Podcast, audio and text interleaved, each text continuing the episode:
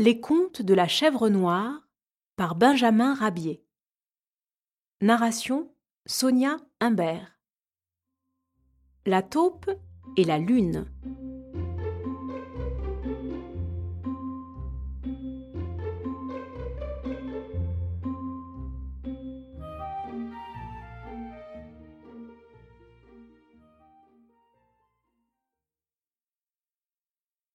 Une taupe, surgissant de sa taupinière, semblait abîmée dans de sombres réflexions.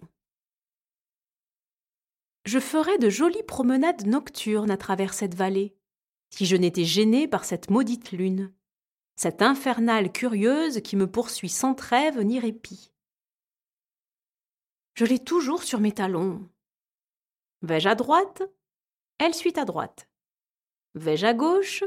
Elle suit à gauche. Et moi qui aime tant la solitude. Pourquoi cette lune poursuit-elle mes rêves sans trêve ni merci?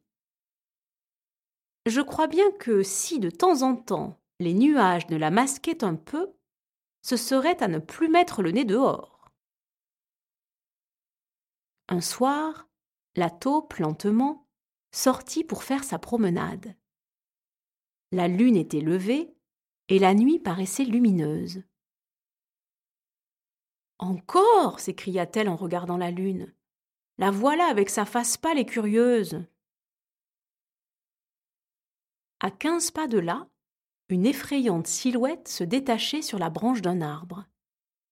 Deux grands yeux ronds et phosphorescents se détachaient nettement et fixaient la taupe qui tremblait alors de tous ses membres.